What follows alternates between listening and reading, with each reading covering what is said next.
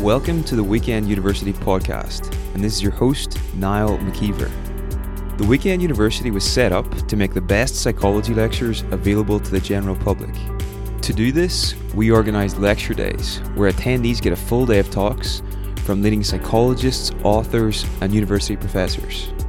If you'd be interested in getting early access to our latest psychology lectures and discounts on our live events, you can sign up for the early access list at theweekenduniversity.com forward slash podcast. That's theweekenduniversity.com forward slash podcast.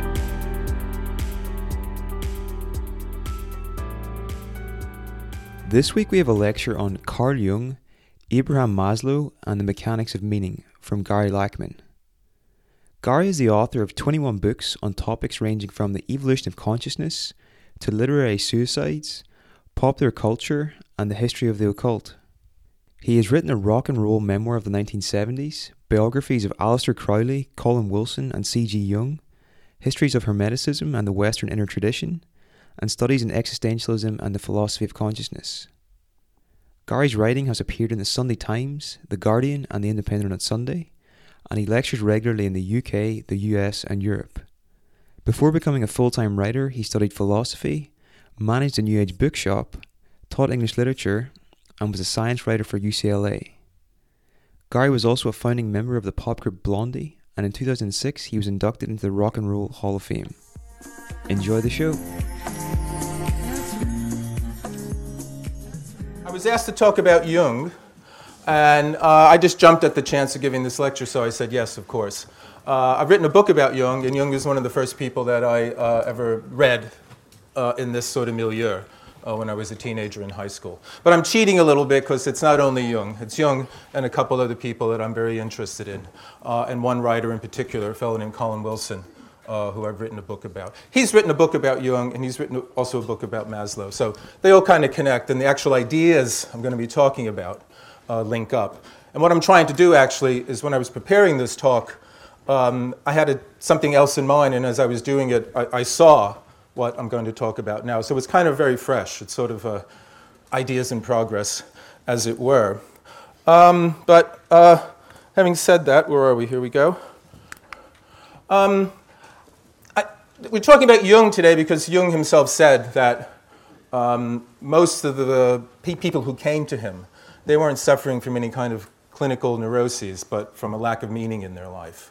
Uh, so the idea of meaning, meaninglessness, search for meaning, absence of meaning, is something that we can say is peculiar to our time. Uh, but it, in its, itself, it's not uh, an absolutely new idea.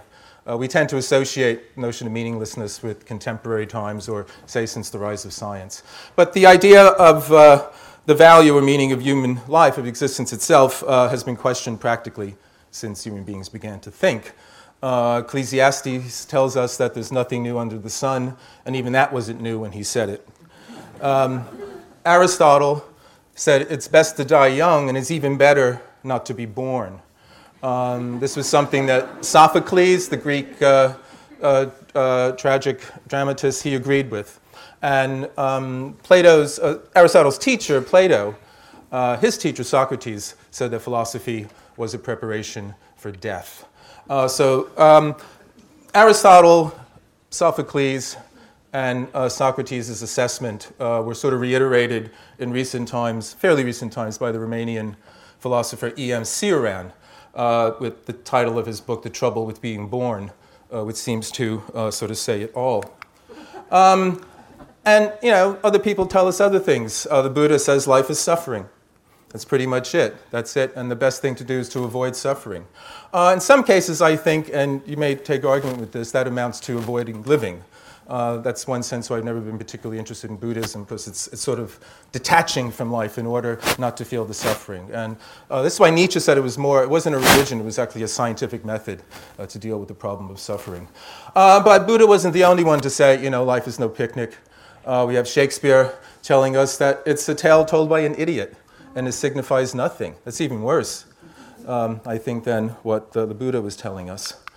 Um, or conversely, it's just a show, uh, not to be taken too seriously. Life is a cabaret, old chum.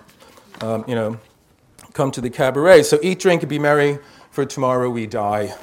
Um, so sit back, enjoy yourself. After all, nothing matters. And I think in our postmodern time, that seems to be an idea that's kind of prevalent. Uh, we seem to be, we just kind of accept that, you know, okay, life doesn't mean anything. We're not going to get worried about it in the way that previous generations did, say the existentialists. They stayed up all night because they were concerned that life didn't mean anything. Postmodernists today, we don't care about it. It's just, it doesn't matter, it's just a joke. Um, but I would also say that in relatively recent times, in the last couple centuries or so, the question of the meaning of life, life in general, and one's own in particular, has become a more widespread concern.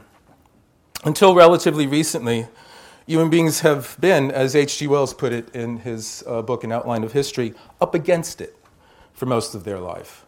And they've been too thoroughly engaged in bare survival to give much thought to such existential concerns.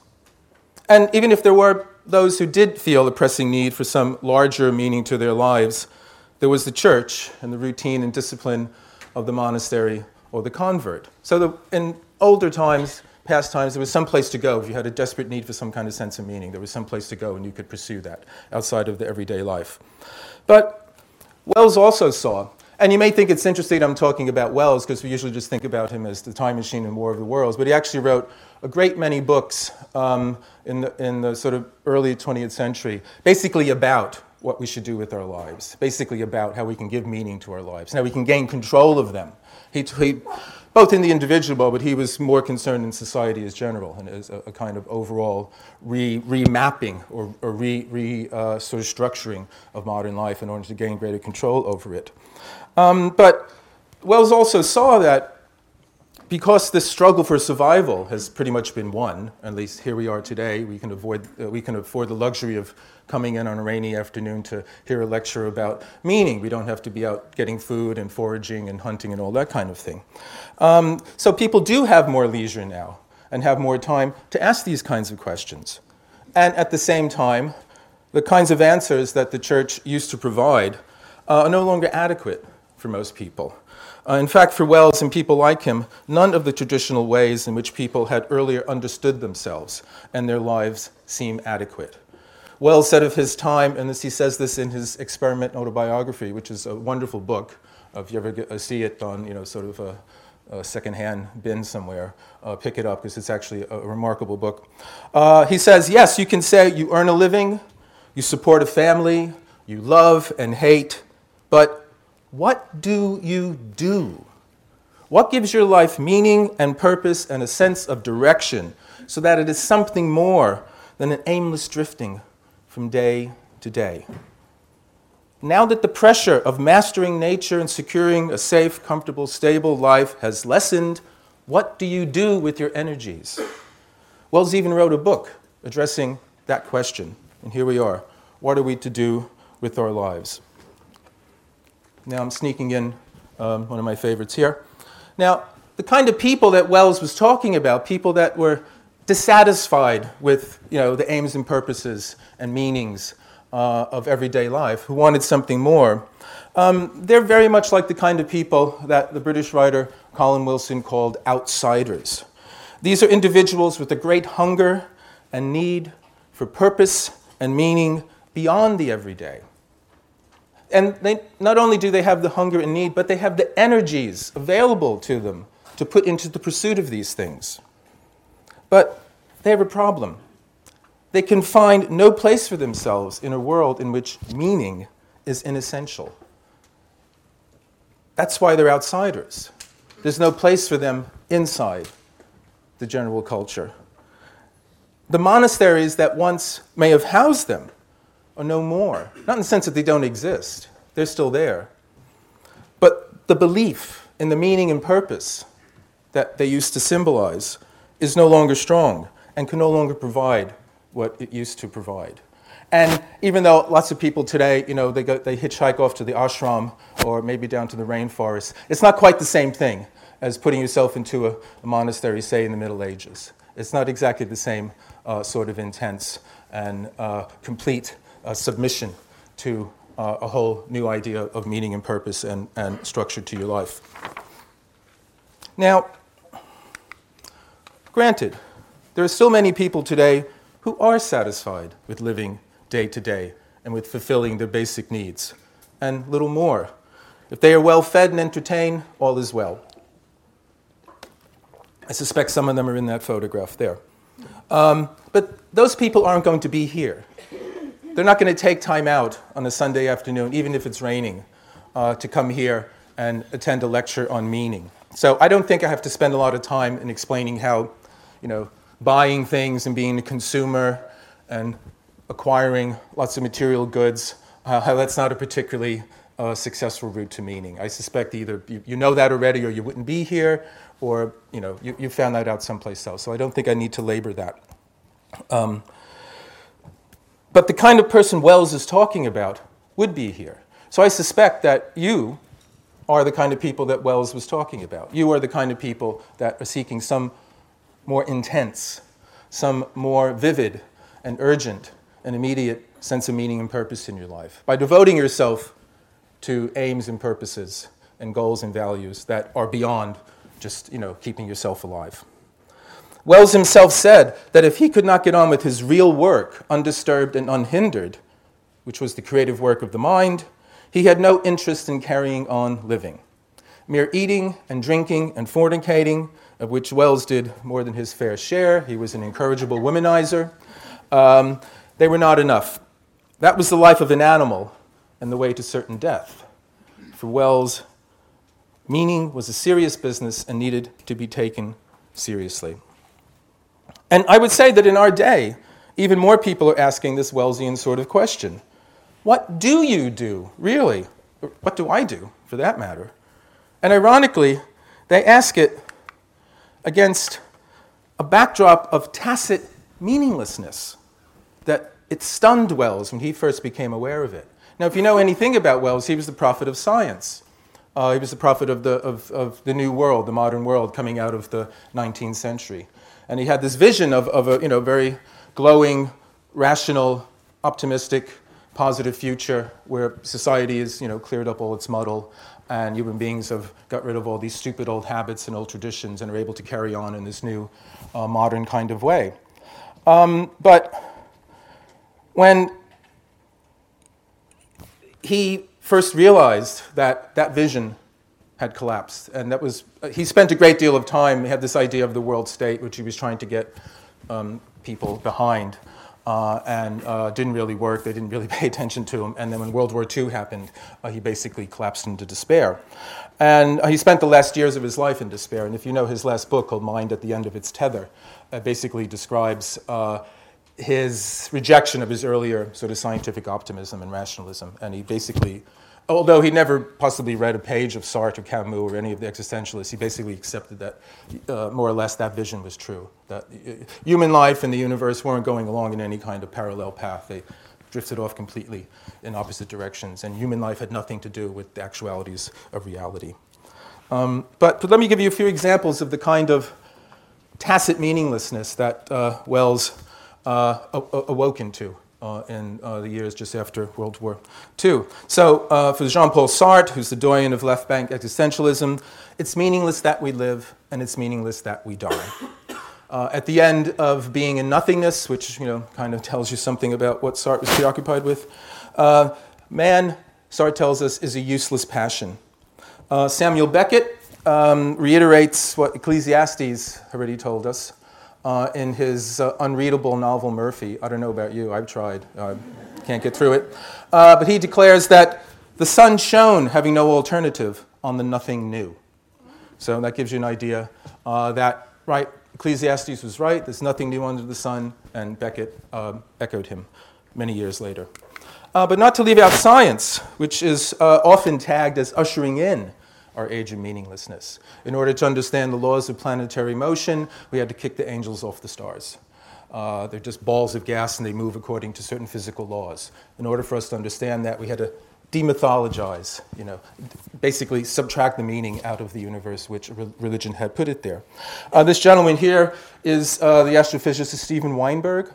And uh, at the end of his book called The First Three Minutes, which is about the first three minutes of, of the Big Bang, uh, I have to say, I have an argument against the Big Bang. I'll do it very quickly. Size is relative. Yes? If there was nothing else, how could it be big, small, or anything? Right? A bang, there's no atmosphere in space. Doesn't make a noise. There were no ears to hear it. So it was the indefinably sized dud, as, as far as I'm concerned. Uh, but Steven Weinberg felt something different. Uh, and at the end of his book about the first three minutes, and he's only talking about the first three minutes of, of, of creation, but he's already summed it up, and he says, The more the universe seems comprehensible, the more it seems pointless. You'd wonder if he, if he stayed around for the rest of the film. You know, um, he might have got a different idea. But it's not only science, uh, the humanities that used to uphold meaning against the erosion of meaning by science, they've, they've thrown in the towel and they're doing the same thing too. And you have uh, the whole postmodern deconstructive project that has dominated Western intellectuals for decades now, is precisely an exercise in erasing any trace of the delusion of meaning, except for relative ones, from the philosophical, political, social, cultural, and any other conversations. And one of the people responsible for that is this gentleman there, Jacques Derrida. I won't go into that. Now, fine and dandy, these are some philosophical reflections on meaning. They may seem somewhat abstract. I would suspect you're here today because you're interested in meaning in your own life, not in what philosophers and writers have to say about it. That's fair enough. Someone who has experienced meaning in the way that we'll be trying to grasp it this afternoon will not be easily swayed from his conviction by argument. That's why I think it would be pointless to try and define meaning. Definitions are not that important. They are merely labels to help us find things, they're, they're signposts. What is important is that we know how to recognize meaning when we experience it. Meaning is something that's experienced. It's something, I think it's really out there in the world, but we don't, we just give it tacit kind of acknowledgement. But when we really feel it, we really experience it, then we know that it's meaning. It has a power. You know, what can we say? I'll just be using words that I'll have to use other words to define. You know what I mean. It's an experience, it's existential, it's something felt, it's something vivid, it's something that's visceral. What's important here, I would say, some, it's, it's, symbols. Symbols work better than definitions. Uh, an image or a phrase can revive the sense of meaning. You know, you could, you could see something that reminds you of some past event, and suddenly that's brought back to you. And that's something that we'll, we'll, we'll get to uh, further on. Um, music often does it. You know, a phrase of music can lift you up, and suddenly you're filled with some sort of, uh, well, what uh, G.K. Chesterton called absurd good news. You don't know why, but suddenly you feel happy. This music has filled you with meaning, I would say. Even a smell. And in at least one case we will look at, it's a piece of cake. Now, perhaps we should go about this from the other side. What is it like when our lives feel meaningless? What is it like when we don't have meaning? Okay? It's sort of saying, what's it like when we're hungry? We know what it's like when we're hungry. Something's lacking. Here's Shakespeare again. He wasn't a cheerful guy, I don't think. Hamlet tells us how weary, stale, flat, and unprofitable seem to me all of the uses of the world. Nothing interests him. He has no motivation to do one thing or another. He doesn't care to do one thing or another. Uh, there was a novel in the 19th century, I don't think it's read as much these days, um, by a Frenchman named Etienne Pivert de Senancour, and it's called Obermann. And uh, the eponymous protagonist in it says, The rain depresses me, yet the sunlight strikes me as pointless. So uh, there again, it's a kind of Beckettian kind of look. Uh, and if you, again, if you know Beckett's kind of characters in, in, the plays, they're like, they're like in a trash can and they see no reason to get out of it, you know, something like that. Um, over here is uh, the cover of uh, edition of uh, the novel Oblomov by uh, the Russian writer Goncharov. And the main character spends his days in bed or sitting on a stove because he sees no reason to do otherwise. Now, granted, uh, Goncharov was Russian. And they are a people afflicted with their own peculiar inertia.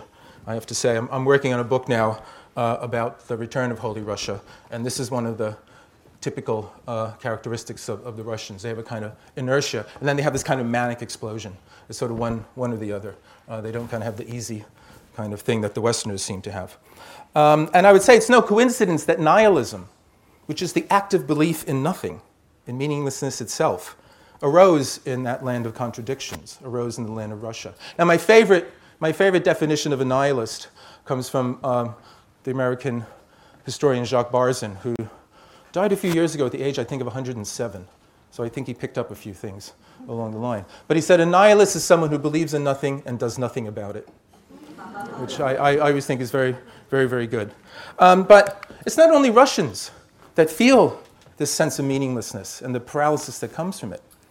Um, W.H. Auden summed up this condition when life has dried up and lost all its savor. In his poem, No Use Raising a Shout, he nails it when he writes, Put the car away when life fails.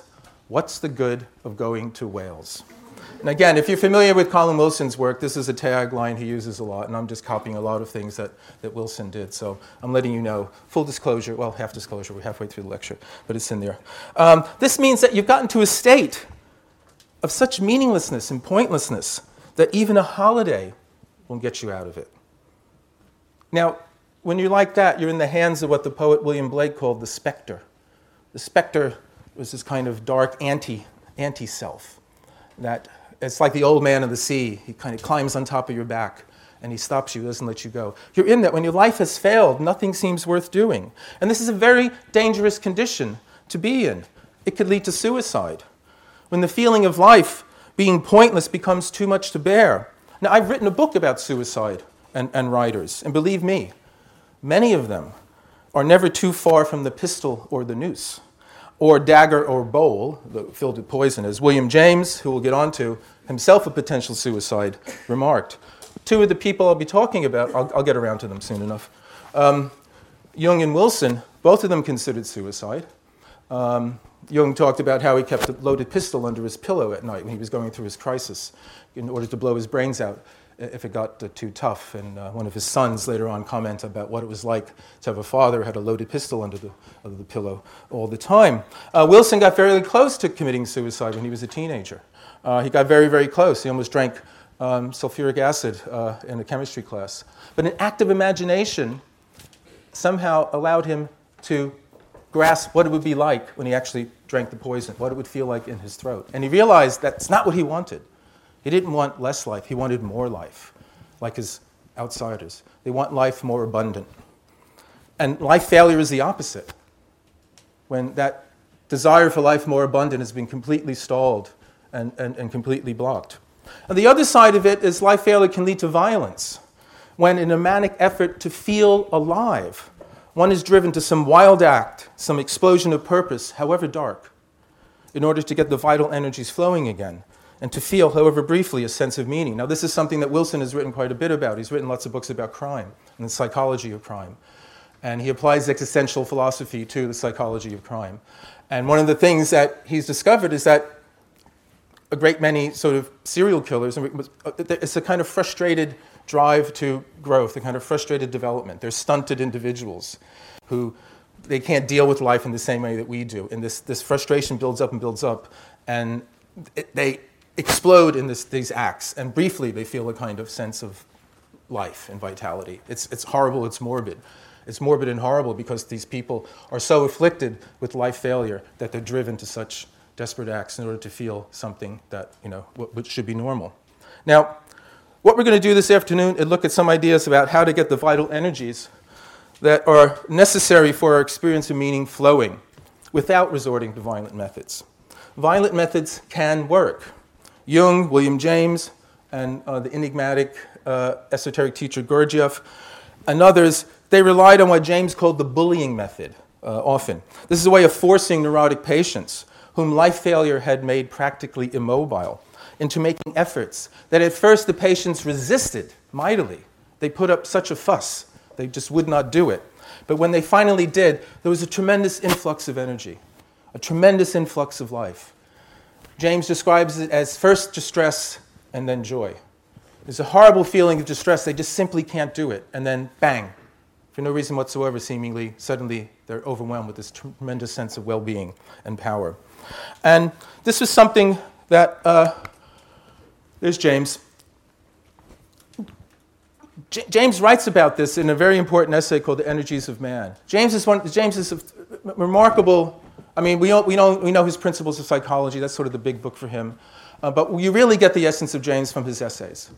And he has an essay called The Energies of Man, where he talks about this phenomena of second wind, or this phenomena where we just talked about, where um, the, the neurasthenic patient who's so afflicted with life failure he can't do anything is forced to make some kind of action and then suddenly has this tremendous influx of energy. The phenomenon of second wind with athletes, runners who can't, that's it. They're at the end. They can't, there's nothing left, completely empty. And they manage to push themselves just a little bit more, and bang, an extra tank of petrol suddenly appears, and they're zooming ahead. And you can find this in other cases like that.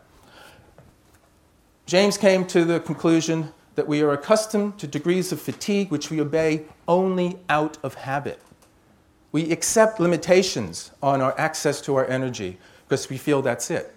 But when the neurasthenic patient is forced to do more than he feels is really the limit, he discovers, I had, you know, a million dollars in the bank and I didn't know. Same thing about the athlete who's forced to do more. You confront these artificial limits of fatigue. And when you confront them and push past them, suddenly you're given this new energy. And this can happen spontaneously. This can happen out of nowhere. It happened to the poet W.B. Yeats quite a bit. He's, he's, always, he's always experiencing these sudden sort of bursts of vitality and energy. And there's a wonderful poem of his called Vacillation where he says, My 50th year had come and gone. I sat a solitary man in a London shop an open book, an empty cup on the marble tabletop. And while on the shop and street I gazed, my body of a sudden blazed. And was so great my happiness that for 20 minutes more or less, I was blessed and could bless. He's sitting in Swan and Edgar's, which I don't think is there anymore. It used to be over in Piccadilly. He's having tea, and he's a poet. He's, you know, he's disgusted with the ordinary everyday world. Then suddenly he feels this tremendous sense of well being, and everything around him is magical. Yeats is he's very prone to these kinds of things. And in another, another poem, um, he talks about how uh, even the wisest man grows tense with some sort of violence. Um, and then when a man is fighting mad, something drops from eyes long blind. He completes his partial mind. Somehow we're only working at half half measures, half speed, half energy. The crisis comes, and we're forced to make contact with the other energy, and it comes in. Or it just happens by itself. Now, what is true of um, James's neurasthenic patients is true of us as well, to a lower degree. We all suffer from a, a, a, a kind of life failure. We all suffer from a, a, kind of tacit devaluing of the things around us. It's called taking things for granted. It's called being familiar. It's called, oh, I'm used to that. Now, the funny thing that we'll find is that the sources of these kind of mystical experiences are not really mystical. We call them intensity experience, affirmation experience, yay saying experiences. The content of them is exactly the same as the content of our everyday life. Nothing drops from the heavens.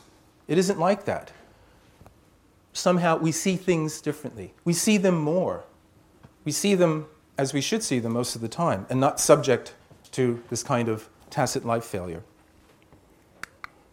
Okay, finally, I'm going to be speaking this afternoon about the work of three men C.G. Jung, Abraham Maslow, and Colin Wilson. More than likely, you know about Jung, otherwise, you wouldn't have come here this afternoon, or you just decided on a chance you're going to check it out and see what he's all about. Uh, you might know about Maslow. I don't know, you might know about Wilson. Are these familiar, unfamiliar names? Yep, okay, people know who they are. I, I assume they are. Now, Jung and Maslow have quite a bit in common. Um, they both started out as Freudians, um, but they left Freudian psychology because they couldn't find a place for meaning in it. And they also couldn't find a really psychologically healthy human being um, in all of the sort of uh, the contexts in which they were doing their Freudian um, uh, psychology. Um, but both of them had the insight, they both recognized that meaning was something that was absolutely important in human psychology. uh, Freud didn't have any time for it. He was a 19th century reductionist scientist who sense of meaning, beauty, all that, that's just, that's just subjectivity. That's human emotion that we kind of smear on reality in order to make it cozy and all that. But you know, life is really pretty grim, and everything can be reduced to rather simple, kind of crude uh, motivations. Um, and both Jung and Maslow rebelled, rebelled against this. Um, Wilson was a writer. He died in 2013. Um, he made his name for himself. I mentioned the book earlier called the uh, book The Outsider. It came out in 1956. He was a very young man when it was published. He was 24, uh, and he actually became sort of an overnight sensation um, uh, in, in, in, the mid 50s. Uh, but he was very interested in coming up with what he called a new existentialism. And um, because he, again, the old existentialism, the existentialism of Sartre and Camus and Heidegger, it's all about meaninglessness. There isn't a vision of meaning in any of those things. Camus asks us, to, you know, he says Sisyphus must be happy, but he doesn't tell us why he should be happy. Sisyphus is pushing that rock up the hill, uh, and it rolls back down. That's human life. You know, that's Ecclesiastes. Uh, that's uh, Senancour saying, you know, it's, it's, pointless if the sun shines, you know, after rain. And Camus has an instinct like, well, we have to, th- there's some, something there. And he was a bit closer to the earth, a bit closer to nature and all that than Sartre and, and, and, and the other existentialists. But even still, he couldn't formulate in any kind of logical, articulate way what some kind of meaning outside of everyday life would be. Uh, and Wilson, he was fascinated with these kind of sudden bursts of meaning, uh, sudden waves of what, what, what's called the, the, the sudden waves of energy coming from the source of power, meaning, and purpose within us. And this was happening to these people that he was writing about, these outsiders. Um, these were moments when he was aware of an overwhelming meaning, which is unmistakable and indubitable, rather than the dreary, bleak, gray backdrop that forms the atmosphere of most existentialism he was interested in what Nietzsche called the great yea saying, when Nietzsche felt the idea of thus spake Zarathustra coming to him. And he felt he was raised up above man in time. He talks about being 6,000 feet above man in time. Um, was, he felt a sense of well being beyond the miseries of the world, an indescribable feeling of zest for life that raised him up above his wretchedness and made him bless it, like, like Yeats did, and all its pain and suffering. Yeats had an easier life than Nietzsche, let me tell you. And Nietzsche had an absolutely wretched life. Absolutely wretched. And he's the one who developed this idea of eternal recurrence. You know, he loved life so much in all its wretchedness that he, he would say, Encore, I love you, let me have you again. His erstwhile mentor, Schopenhauer, said life is absolutely useless. I, I, I was going to put him in with the other guys, but I thought it'd make it too depressing, uh, depressed already. Schopenhauer said, the you know, world is just an illusion. It's emptiness. It's, it's pointless. There's a will that's, you know, that strives after things, and once it gets them, it, it, feels ennui and it strives more, and everything just keeps going on, and it's relentless, pointless. Um, and Schopenhauer had a very nice life, actually. He lived very comfortably. Uh, Nietzsche was wretched. But Nietzsche had these moments of incredible meaning and well being when he would bless life. He wasn't sitting in Swan and Edgar's when he blessed it, he was suffering from migraines and horrible abdominal pains and a variety of other problems. But he felt this incredible well being that he, he'd say yes to life. And this was Wilson was fascinated with these things. What is, what's happening then? What's happening when someone is experiencing this kind of sense of well being like this? That they're able to say yes to something that shortly before was just absolutely wretched. Again, this is the theme we're going to carry on with. Now, I'm sorry this is a bit squished in there. Um, but one of the things that Jung and Maslow and, and, and, and Wilson share is the idea that human beings have an inbuilt, inherent drive to grow, to develop, to evolve, to, in a phrase from Nietzsche that Jung liked to quote, become who they are. Become who you are.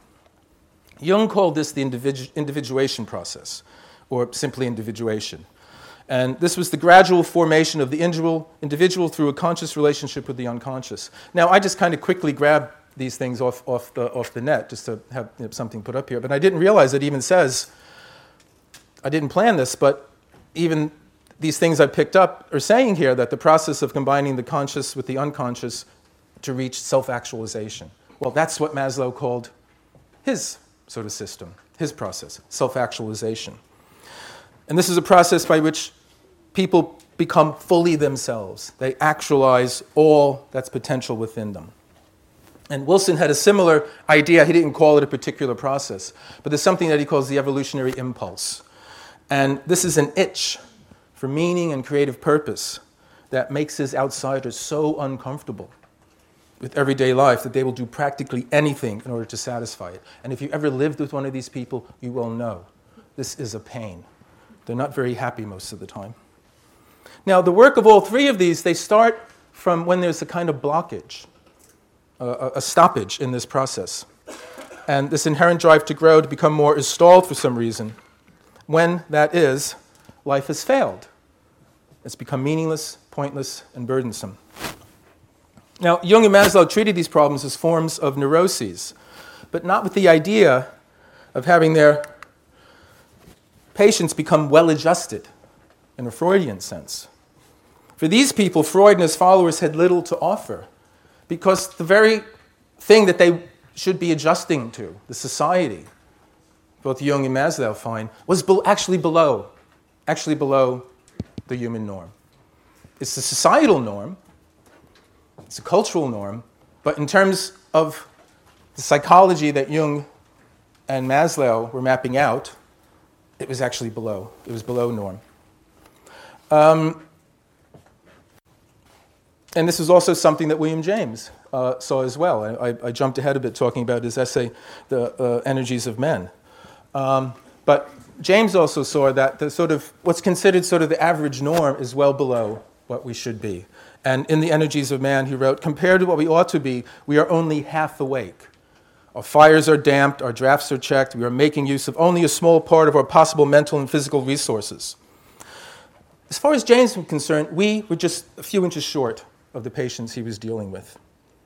But as I said before, they were afflicted with some kind of you know, actual you know, mental problem. We are just afflicted with bad habits. We're afflicted with the habit of what he says of inferiority to our full self. We're inflicted with basically accepting less from ourselves than we should or than we can. We're happy with kind of, well, what is it, what, what is it, uh, uh, good enough, right? We're happy with good enough, a good enough person, or good enough this or good enough that. Well, that's actually bad. To just be good enough is pretty bad from Maslow and Jung's point of view. Because um, not only are you sort of keeping a good deal of yourself dormant, what's left dormant will start to sour. It will start to become overripe, and it will, because you're not using it in the right way, uh, it will come out uh, in the wrong way. Okay. okay. Now, exactly what would be like to experience our full self, or at least more of it than we do now, that was something that Jung discovered when he went through his creative illness following his break with Freud. Now, anyone aware of Jung's character and ideas would know that he couldn't have remained a devotee of Freud much longer than he had. And it's actually surprising that he stayed as long as he did. But there were clear signs of friction along the way. One was the famous episode of the poltergeist in Freud's bookcase. I don't know if you know the story uh, when Jung, angered at Freud uh, for dismissing the paranormal, uh, just uh, you know, too court and ignorant of it, um, Jung seemed to produce paranormal knocks, bangs, noises in the bookcase, and he, he basically scared the hell out of Freud. Uh, he tells this story in, in, in Memories, Dreams, and Reflections. And basically, he's, vis- he's in Vienna, Jung's in Vienna, he's visiting Freud. And Jung has always, I mean, my book, Jung the Mystic, it tells me Jung has always, lifelong had an interest in the occult and the paranormal and parapsychology and all these kinds of things. He, he grew up in it. His, his mother was a medium, his cousin was a medium. Uh, so uh, he, he puts on this kind of camouflage of being a pure scientist and no, no, no, I'm, I'm, you know, all that kind of thing, but he was steeped in it very much. Um, and Freud dismissed it, even though I did an article about uh, you know, why Freud was afraid of the occult, because actually he was obsessed with it. He, he, he did a lot of studies in it. But um, he, he, he, didn't let it let out into the open. It wasn't something that he, he talked about clearly. He didn't give full disclosure about his interest in it. So the official Freud line was all nonsense. Uh, but the private Freud line was actually there's something there. Um, but during this conversation, uh, Freud just kept sort of you know, dismissing everything um, Jung was saying. And Jung says he, start, he started to feel his chest heat up. He said he started to feel his diaphragm get red hot, as if it was like a coal glowing and glowing and glowing. And then know, Freud said something else, and then suddenly there was a, a bang. Was much louder than that and that. And, oh, what was that? Freud said. And Jung said, There, Herr Doctor, that's an example of an exteriorized manifestation or some other kind of long circumlu- circumlocution, basically there's a poltergeist. Um, and Freud said, Bosh. And Jung said, No, sir. And in fact, there will be another one right now. And there was.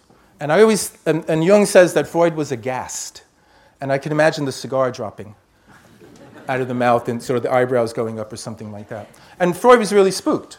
He was really spooked. He, he, he, he thought Jung did it. Jung did it on purpose to scare him. Later, when Jung left and Freud had a chance to think it over, he realized, you know, it was just no, he talked himself out of it. But from then on, he was afraid of Jung. He always thought Jung was going to do something like that around him.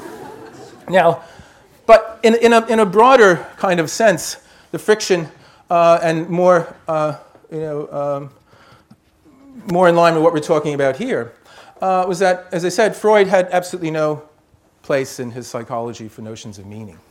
And, uh, and he once, when he explained to Jung how, you know, how far reaching the sexual theory of neurosis was, where he basically is saying, you know, great works of art, you know, culture, all this, they're basically displacement activity, you know, for sexual, you know, sexual, for sex, basically.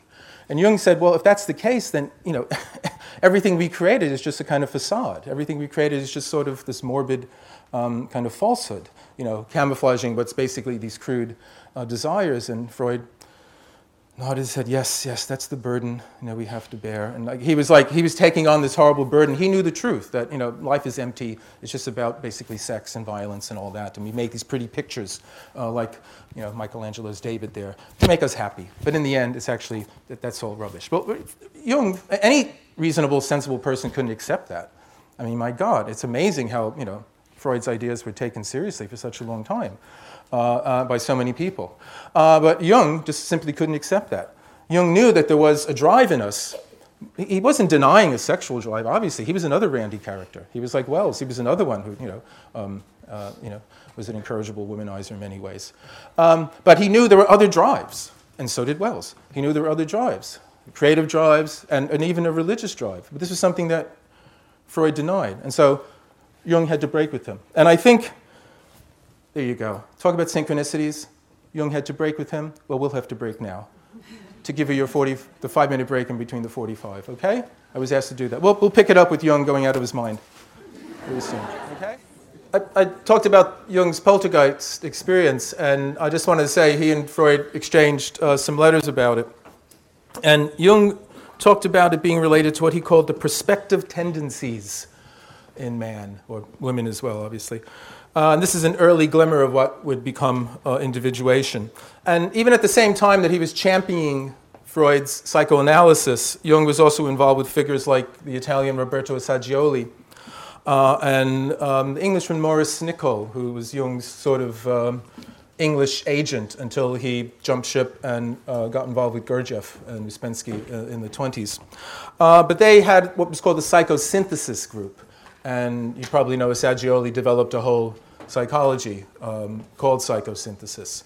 So just pointing out that same time, in Jung, you know, many ways he was kind of working at, at contrary purposes, and uh, we can't we can't absolutely ignore the idea that it was, you know, even though as much as he he loved Freud actually and wanted to defend his work, it was also a good kind of career move for him uh, to be involved in this new, you know, science and and uh, you know, uh, medicine and so on and so on. Uh, so even though while he was supporting and promoting uh, psychoanalysis, he was also working on psychosynthesis at the, at, at the, same, at the same time. Um, but meaning was very, very important um, for Jung. Um, and as I said at the beginning, later on in his career, he said that practically all of the clients who came to him um, they didn't come suffering from any sort of clinical neuroses. They came suffering from a lack of meaning in their life. And he said that um, in the end, the problem was fundamentally how they could arrive at a religious way of life. And by religious, Jung didn't mean joining any particular religion because they didn't you know, need to go to Jung to do that. It was developing a life based on meaning, a life based on the pursuit of some meaningful experience or uh, um, some, some, something that was you know, more than uh, simply the material um, uh, way of life that was offered, uh, off, offered to them. And um, they too, they suffered from life failure in the sense of not having the meaning. And one of the other things that differentiates Freud uh, from, uh, excuse me, Jung from Freud, and also links Jung with Maslow, is that um, Jung was focused on the second half of life. He didn't do too much work on sort of childhood, uh, which is what Freud really focused on, the early, you know, years of your life. I mean, for Freud, something happens to you when you're six years old, and that's it. You've got that for the rest of your life, unless you spend thousands of dollars with the Freudian um, psychologist uh, who basically lets you talk about it uh, every, uh, every, week or so. Um, and um, like Wells and like Maslow, he believed in the second half of life, uh, it wasn't about achieving things, it wasn't about success. It wasn't about making your mark in the world. You've already done that by then. I mean, not everybody, obviously. Uh, and in one sense, I'm kind of a good example of Jung's notion of sort of like a late starter, because it wasn't until my 40s that I sort of became a writer. Um, I did other things before then, but it wasn't until sort of going through, you know, the archetypal midlife crisis that I, you know, I went through a mini kind of creative illness, which is what we'll get onto with, with Jung, and then out of that came this new life, this new career, which is pretty much what Jung was talking about, how you know, um, you do all the things you need to do in the first half of life to establish a family, establish a home, and all that. And then the second half, you confront notions of the meaning of your life. And this is what, you know, Jung was treating his patients. These, these people, they were not people who needed to adjust. These were not people who had problems with sex or anything like that. They had problems facing life and saying, What am I supposed to do with my life? As Wells had asked, What are we to do with our lives? And um, if you didn't do that in the second half of life, if you didn't pursue these kinds of things, this was bad news as well. Your, your, your development would be stunted in ways that would affect you uh, very adversely. Okay, now, Jung broke with Freud in 1913 and went through a profound psychic upheaval. Um, aptly enough, his creative illness, uh, which is a phrase that comes from the historian of uh, uh, the unconscious, Henri Ellenberger, and if you ever get a chance, it's an enormous book. It's called The Discovery of the Unconscious, uh, but it's absolutely brilliant uh, history of dynamic psychiatry. And it goes, I mean, obviously, Freud didn't discover the unconscious in the same way that Darwin didn't discover evolution. Uh, these ideas had been around for a long time. They packaged them in a very good way, uh, and they made very good arguments around them, and they presented them um, in, in a way that got across uh, to a wider audience than, than had before. Um, but um, Jung says that when the breakup with Freud happened, um, he was plunged into a profound psychic disturbance and uh, depression. And he writes about this in Memories, Dreams, and Reflections, which is his autobiography, but also in the Red Book. Uh, and this character here, his name is Philemon. Uh, and he was one of the people whom Jung met inside his head. Uh, strangely enough, I think Philemon looks a bit like Freud. In this painting, if you, if you look at it a bit, you know, it kind of looks like him a bit. Uh, no cigar, um, but in any case. And um, this, this was the, the Red Book is the account of Jung's sort of descent into the unconscious or psychotic episode, depending on um, which side of the fence you're looking at these things. And um, he kept a record of these experiences that he was having uh, during this psychotic, this psychic turbulence over many, many years. And then he kept the record hidden, too. Um, it wasn't until 2009, so roughly a decade ago, that it was published. Uh, apparently, he had, it's a beautiful, you know, old kind of medieval looking tome that he kept in a hole in the wall. And at different times, he, had very, he, was, he was very sort of. Uh, he had, he had diff- different feelings about it. At times it was something that was a treasured possession. At times it was something that he kind of just, oh, well, this, this was a kind of extravagance of my youth and all that. So uh, Jung, in many ways, was sort of had vacillating feelings, conflicting feelings about this.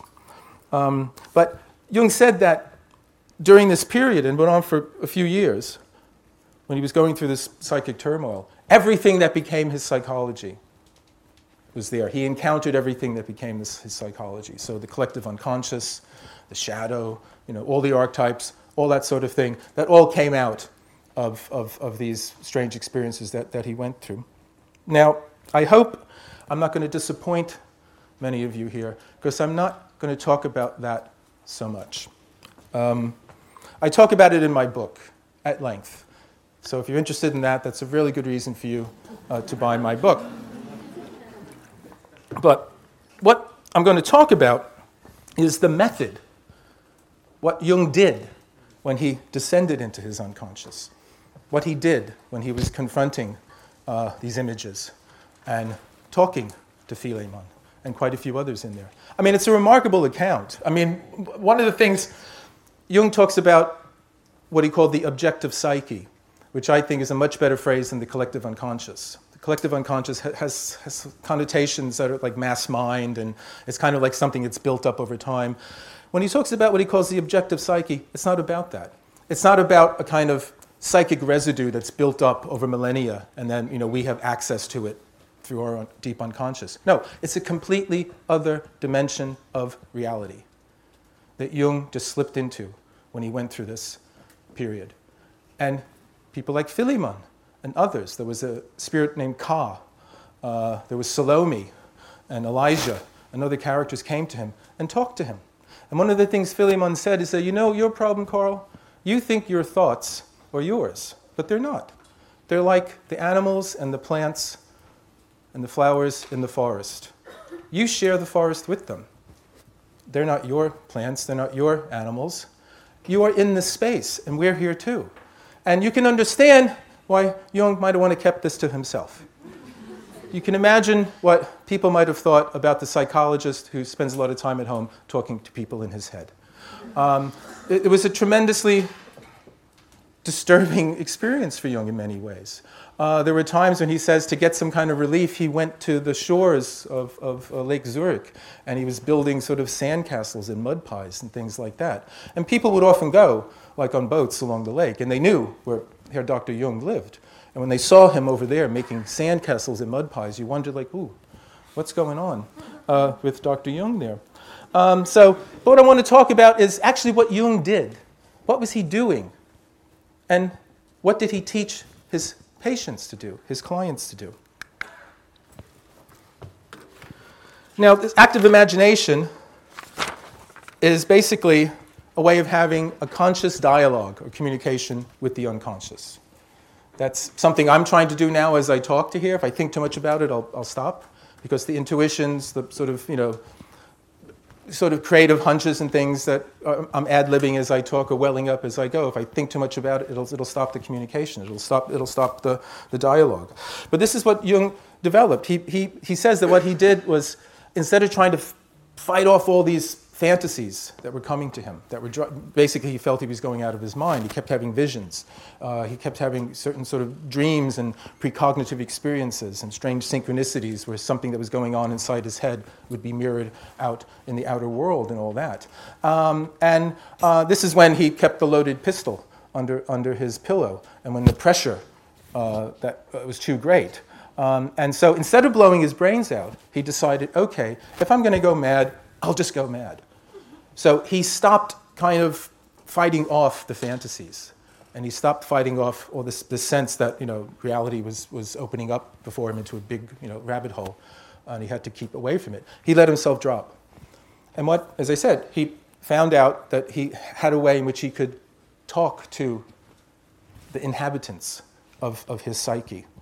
And it, again, it's not his psyche. Well, save for the end. He was its. He belonged to the psyche rather than the psyche belonging to him. He was something that was an inhabitant of this interior psychic realm that Jung found himself in with these other people as well. Now, the reason I want to talk about um, active imagination and, and um, what, what actually Jung did um, was that I think he missed something. I think he missed something um, he was very understandably preoccupied with the contents of the unconscious. He was very, I said, understandably preoccupied with the images that were coming to him and the fantasies and all this sort of thing. And I don't think he paid a lot of attention to actually, and how, to say this, what was happening to him, not insofar as the contents were coming, but actually his, his own state, his own kind of state of consciousness, his own sort of state of being. And this is something that his patients would reflect on, though. And Jung was already familiar with active imagination because, in some ways, we are all familiar with it. Um, we have an opportunity to engage in it at least twice a day, and that's when we're falling asleep at night or when we're waking up in the morning. Because the actual process of active imagination is very similar to a natural phenomenon that takes place, which is known as hypnagogia. And hypnagogia, or hypnagogue, is a Greek word meaning leading into sleep. Hypnos is sleep, and agog is like a demagogue, is a leader. And they, they, people cut, you know, they split hairs and they talk about hypnopompic when you're waking up. Uh, believe me, if you want to practice this, if you can lay in bed in, mor- in, lay in, in bed in the morning and try to be hypnopompic, do it. Because if you try to do it at night, more times than not, it'll just have a bad night's sleep. Basically, what you do is you try to remain awake as you're falling asleep, which sounds contradictory. But this is what you do. And if you manage to do this, we, we do have a certain, there's a certain, some people are able to extend it for a long period of time. The, the, the Swedish uh, scientist and religious thinker Emanuel Swedenborg, apparently he was able to stay in this hypnagogic state for hours at a time. Uh, he didn't visit the collective unconscious, he went on journeys to heaven and hell and the other planets, and the angels came and took him to, and they showed him around heaven, they showed him around hell. Uh, if you ever get a chance, his book, Heaven and Hell, it's, it's, it's very dry, but it's actually kind of a rough, a rough guide to the inner worlds. It's a rough guide to what, what the, these interior spaces are like. Another, uh, Rudolf Steiner, when he read the Akashic record, um, he was someone else who had this natural ability to somehow enter into this in between state for long periods. Jung was someone who was able to do that too. We can do it too. We, we can do this too ourselves. We have access to this. And um, I'll tell you, it's, it's actually, you know, you, if you just watch yourself as you fall asleep, you can see images pop up. Sometimes you hear voices. Sometimes they say things, they sound absolutely absurd. But if you think about it, actually, they mean something. They mean something. They, they speak in a strange symbolic way, but it's not random. It's not um, just rubbish. Uh, Jung was very aware of the work of a colleague of his, a fellow named Herbert Silberer, um, who was in the Freudian circle. He wrote an early paper about hypnagogia. Silberer was actually interested in the relationship between psychology and alchemy before Jung, Jung was. Uh, he wrote a book called Hidden Symbolism in, in Alchemy or uh, something like that, uh, where he talks about the relationship between psychology and alchemy. Sadly, Silberer was someone who felt the wrath of, of Freud, uh, and when he, in all innocence, disagreed with Freud about something, uh, he was cast out of the Freudian circle uh, and basically wound up committing suicide. Uh, this happened to more than one of Freud's followers. There's a book called Freud and His Followers by Paul Roazen, and he tells a few stories about a few uh, Freudians who wound up committing suicide because Freud had kicked them out of the inner circle. Jung almost committed suicide. So Freud had a powerful effect on the people that were close to him. Um, so Jung was familiar with this state of being sort of in between sleeping and waking and having dreams kind of take place in front of you. And, but again, the thing, with, the thing with Jung is that he's very frustrating because he hardly ever talks about this stuff up front. He, it's never in the center of a major work of his. It's never in some place you can find it very easily. Everything he wrote about active imagination, you have to hunt for in, in commentaries, in forwards to somebody else's books, and footnotes and stuff like that. The best people, if you want to read about it, people like Marie uh, Louise von Franz, who was uh, a brilliant uh, follower of Jung, a much better writer, uh, much clearer. And she writes at length and very succinctly about it, and it basically you know, tells you all about it. Um, and this is also true of another very important idea of Jung's that's linked to active imagination and is linked to everything we're talking about today, called the transcendent function. Now, the transcendent function is more or less the motor of individuation. It's the result of a union, a cooperation between the unconscious and conscious mind. And it's also the inner drive to growth that brings about or forces this kind of union. Now, it's called transcendent, not in a mystical sense, not like transcendental meditation or, or something like that. It's transcendent because the effect is to lift the psyche up. It lifts the psyche up above some situation it feels trapped in.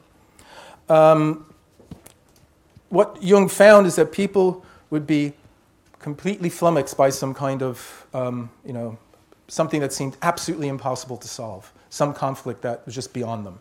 And it was driving them crazy, literally. That's why they came uh, to see Jung. And they were absolutely convinced that, um, you know, there was nothing they could do. And then suddenly, suddenly, the problem is not solved, but it's not seen as a problem. It's not a problem anymore. Why is it not a problem anymore? Has the problem changed? No. The patient had. The person had. They were raised up a bit. They were taken up above the current situation and could see beyond the roadblock, and it no longer was as important as it was. And not only was it no longer important, actually, the situation could produce actual the opposite delight or joy or happiness. Again, it's this kind of thing where something that seemed horrible, just, just, like, just like with um, second wind, just like with the neurasthenic patient suffering from life failure. No, I can't. I can't possibly. No, I can't possibly do. Wow! This is exactly what would happen with Jung's patients, whom he had taught how to practice active imagination. Now, I mentioned the transcendent function here. He says it's not something one does oneself, it comes rather from experiencing the conflict of the opposites. I question that, and I also think that Jung didn't know that he had somehow made it happen himself, or at least got his patients to make it happen. Jung, again, Jung, how should say, Jung is, how should say, he's very concerned about the hubris of rational thinking man. I'm in complete control of everything.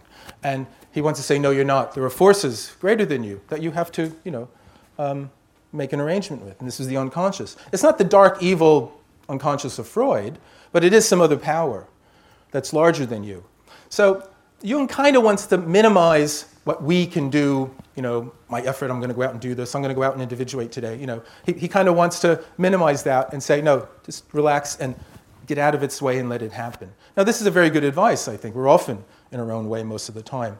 But at the same time, there's a kind of passive character to this that I think Jung, if he, he pedal, he, if he just lifted the pedal, foot off the pedal a little bit more, I think he would have noticed what I'm going to try to talk about here today.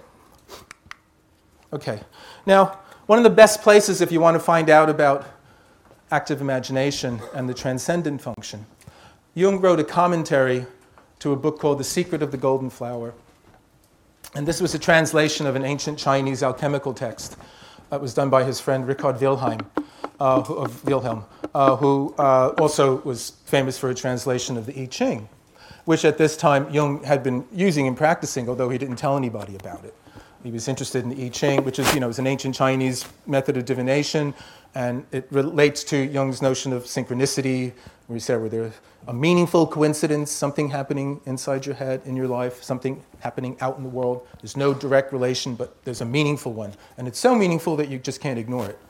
Um, Jung was you know, plunged into this sort of stuff in the 20s, but he didn't, he didn't talk about it very much. It wasn't until after his uh, late in life, relatively, uh, sort of by the 50s, after he had a heart attack and an out of body experience, um, and he realized that it was time for him to sort of give up this pretense of being a scientist all the time and actually say, yeah, I'm, I'm you know, this, all this wacky, crazy paranormal stuff really works and really happens, and I'm, you know, I'm, I'm, I'm a believer in it. Um, but in The Secret of the Golden Flower, in his commentary, well, again, what Jung does, if you know his writing, he, you know, he, he, wrote an introduction to Tibetan Book of the Dead, and he wrote an introduction, I think, to one of D.T. Suzuki's books on Zen, and he's written introductions to books on alchemy. He's always saying, oh, well, what those people are doing, they're really what I'm doing, but they didn't know that they were doing what I'm doing. And so he explains how the ancient Chinese text on alchemy is really a work about um, um, active imagination. And um, is that Jung? sorry.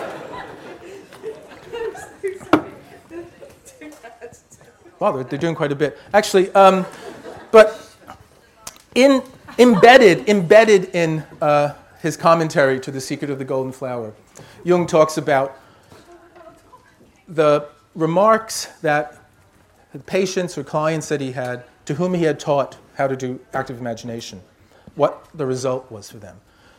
It's not so much the fantasies they had, it's not the content, oh, I saw this archetype, I saw that one, that kind of thing.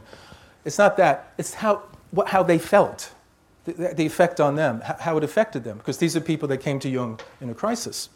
And he said that the patients outgrew problems and reached a new level of consciousness, right? Some higher or wider interest arose on the person's horizon, and through this widening of his view, the insoluble problem lost its urgency. Some wider sense of meaning put the problem in perspective, and from the vantage point of the new, higher, and wider self, was reduced to practically nothing. And this is uh, again from Jung. What on a lower level had led to the widest conflicts and panicky outbursts, viewed from the higher level of the personality, now seemed like a storm in the valley, seemed like a high mountaintop.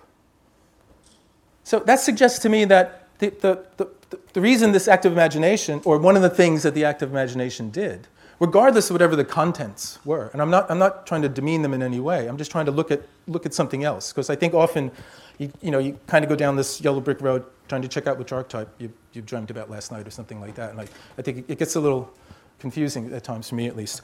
Um, you can say I'm trying to understand the phenomenology the phenomenology of active imagination. What, what's happening to consciousness? What's happening to my inner world when I'm practicing um, active imagination? Okay. Now, the result of the transcendent function being triggered through the practice of active imagination led to unusual knowledge coming to these people, unusual powers as well, such as I could never have imagined before. Again, that sounds very, very similar to me to second wind. That sounds very similar to me to the neurasthenic patients who said, "Oh, I can't possibly get up and make myself a sandwich," and suddenly they're cooking dinner, you know, for everybody in the neighborhood. All right. Jung himself spoke of releasing unknown potentials. The poltergeist in Freud's bookcase was one of those unknown potentials.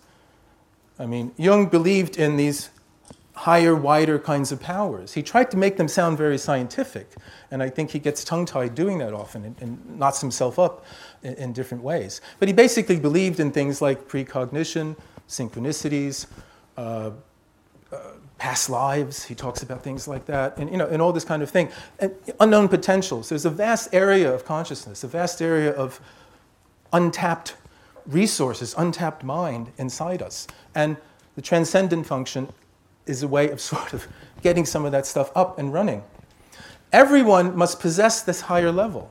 This is something that's there. It's not just the few people that came to Jung or Jung himself that experienced this. Everyone's got this. We're all ill because we, we're not experiencing these things. We are all suffering from a mild case of life failure because we are not feeling this kind of thing. We're not feeling like the insoluble problems in our life are something that we can just take care of and move on to more important things. We're confronting these sorts of problems from a level at which we're much below uh, our optimum, what we should be. If we were up to our optimum, and I'm not talking about some Ayn Rand kind of go get 'em kind of thing. I don't mean it's not motivational kind of talk. This is actual, you know, consciousness. This is real, real stuff we're talking about. And if we were up at these kind of levels, these problems wouldn't be problems. They would not. They wouldn't cause the kind of panicky uh, neuroses and and you know absolute kind of hysterics that, that, that they were causing for Jung himself and also Jung's patients. Failure to do this results in the unused potentials going sour. William Blake, William Blake knew what Freud knew and Jung knew well in advance. The poets know all this stuff before the psychologists do. This is one of the things, if you read Ellenberger's book, The Discovery of the Unconscious, who discovered the unconscious? Goethe, Novalis, Hofmannsthal, uh, uh, um, Hölderlin. These are the great poets uh, from the 19th century. They were living the unconscious, they were expressing it, they were creating symbols of it. They weren't analyzing it in that way. So, you know, we don't consider them the discoverers of the unconscious. But the poets always know in advance the, the same things that the doctors find out later on. And everything, everything about repression is contained in that one line. When thought is closed in caves, then love will show its roots in deepest hell. If you don't use the powers, they go sour, and they'll find some other way of being used, and it's not always going to be a good way. As I said, Colin Wilson wrote quite a few very, very good books about how frustrated creative drives can lead to things like serial killing and other acts of violence. When the thought is closed, just save it for one. When the thought is closed in caves, it's, it's not allowed expression. It's not allowed to live. It doesn't go away. It finds a little nook somewhere inside you and festers. And finally, it comes out in some horrible way. We have to grow, develop, evolve, and go beyond who and what we are, or we pay the price. Okay.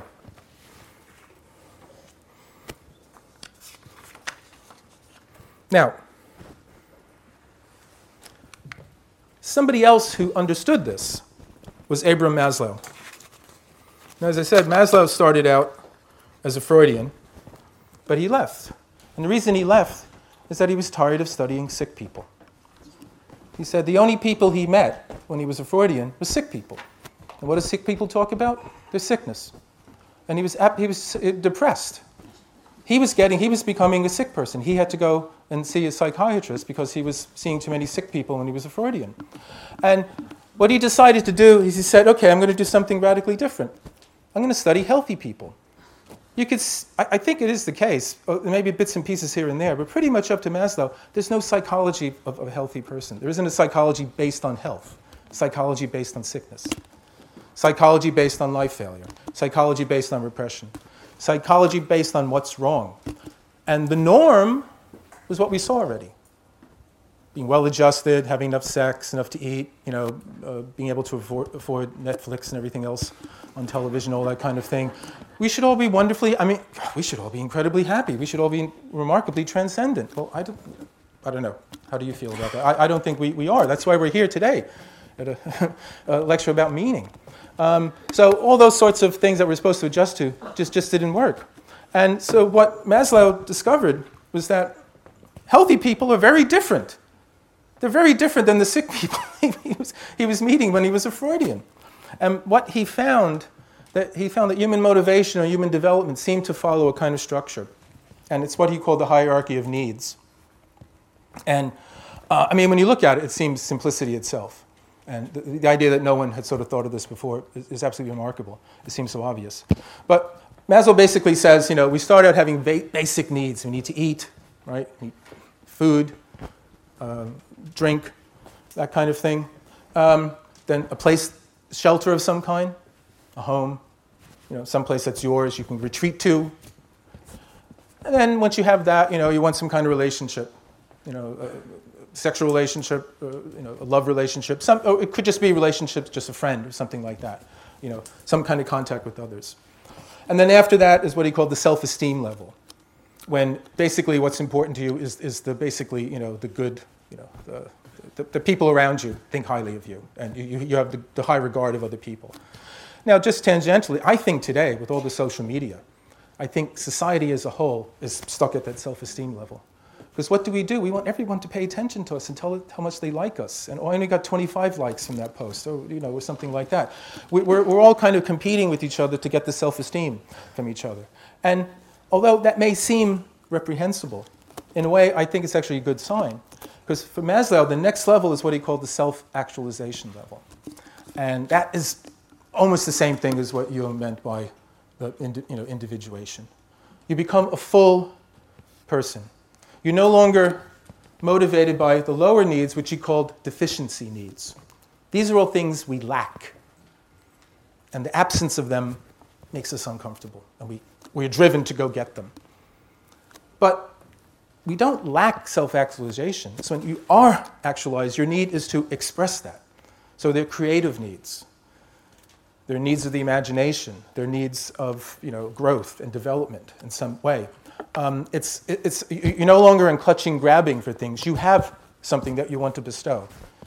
You have, you have art, whatever, creativity, whatever, love. You know, and it doesn't have to be, you'd have to go paint a masterpiece. It could be someone who just you know, likes collecting stamps, but they put a lot of effort into it and they get a great return from that. or something like, or maybe they paint you know, watercolors on the weekend that you know nobody likes but their family, but they get something back from that. You know, they get it's, it's a positive response from that. And the other discovery. Oh, uh, what I should well, let me see. What's going here? Well, I was going to say, and basically Maslow said, as, as the earlier needs are met, the higher needs sort of emerge. And that, again, seems to parallel with Jung's idea about the second half of life. The first half of life is focused on meeting those deficiency needs, and the second half of life is focused on the actualization needs.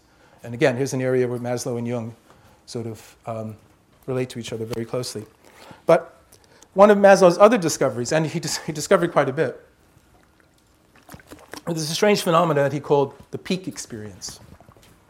And just by its title alone, what does it, what does it echo? Well, I was going to say, Jung talks about the transcendent function. Is that what you said? Okay, I didn't hear you. And it's the peak experience. So, just the words they're using, language suggests something very similar.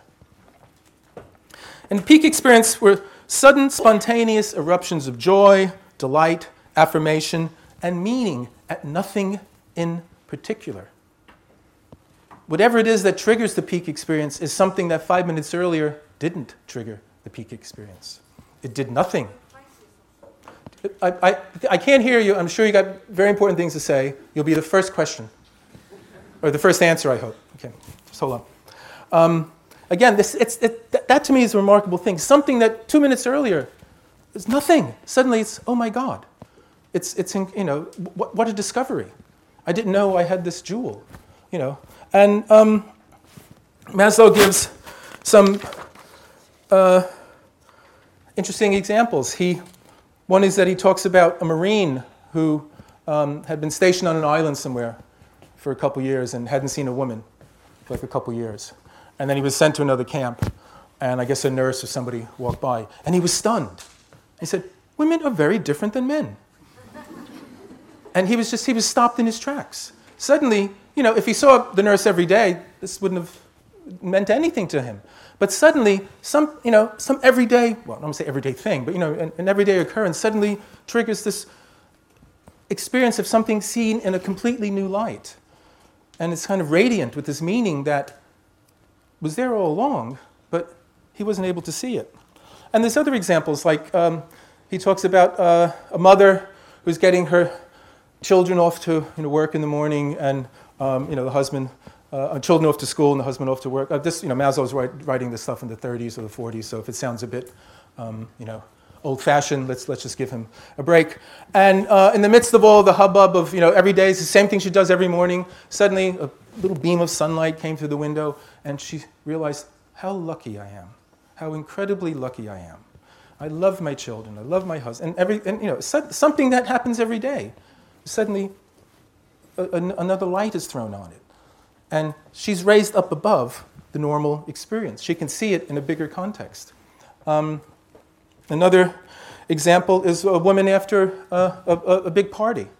She have a big party in her flat, and she's looking at the wreckage, and it's complete tip. It's a horrible mess. My God, it's going to take a day to clean up.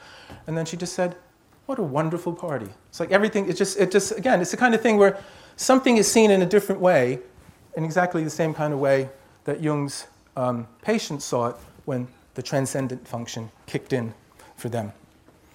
Maslow didn't speak about the unconscious in the way that Jung did. He didn't really talk about the unconscious. He wasn't really a depth psychologist. He was actually sort of a behaviorist in a way. He was about motivation, what motivates people.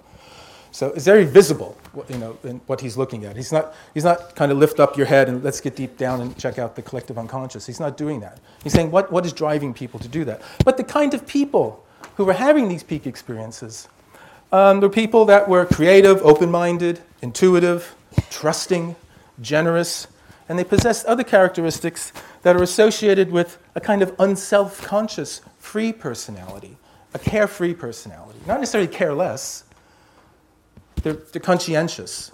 They take care of things. But they're not, they're not driven by all these kinds of neurotic, petty worries and, and fears and uh, you know, uh, uh, cares all the time. Um, and they were more immediate and, and direct, even impulsive.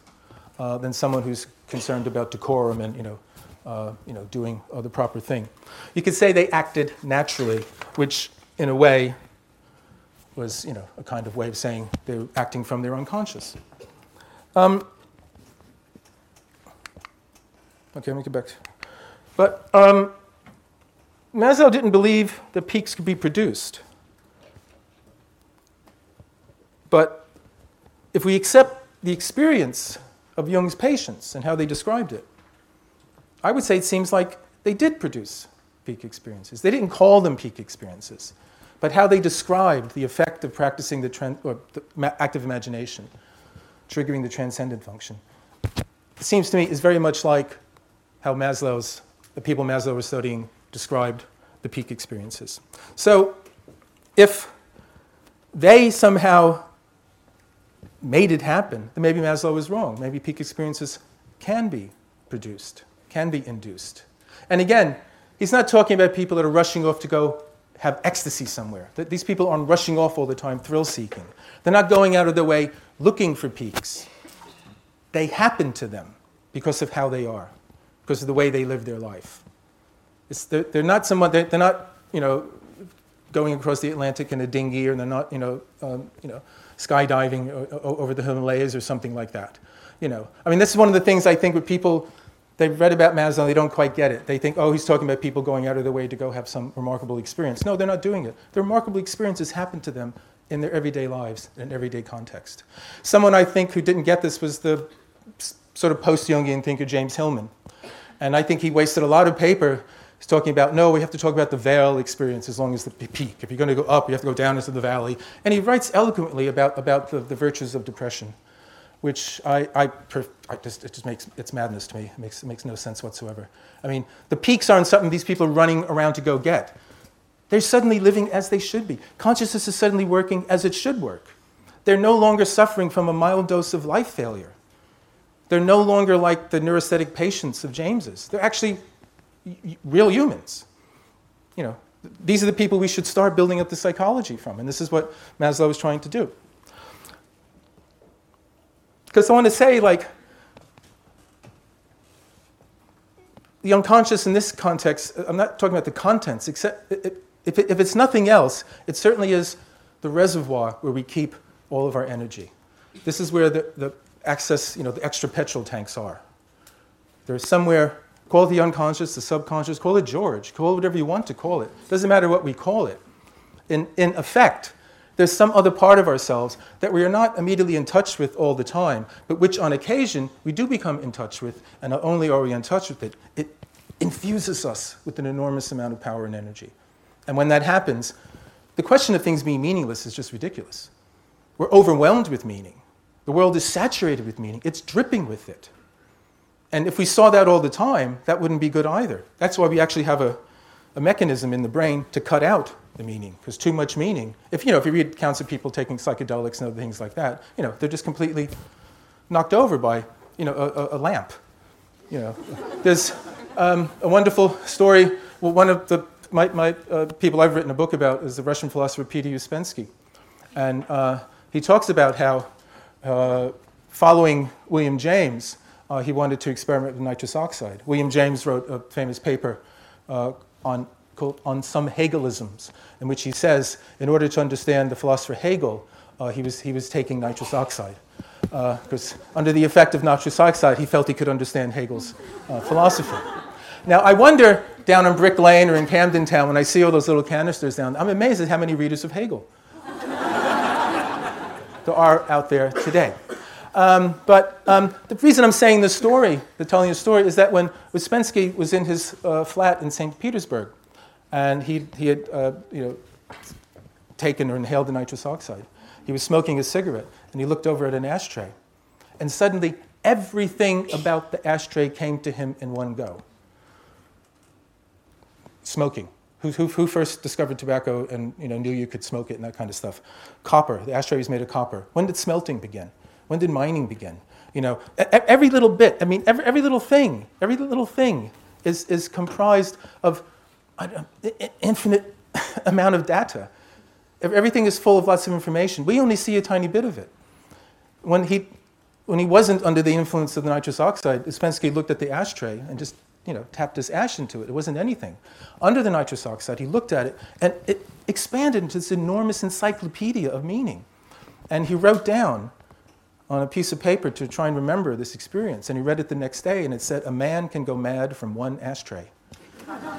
this is what he wrote down. So, this idea that everything has all this meaning into it that we don't see all the time. And I would say a lot of it we don't see for very good reasons. Um, in some of my books, I talk about the, uh, the theory of the philosopher Henri Bergson, um, the French philosopher, who basically said the brain's function was eliminative.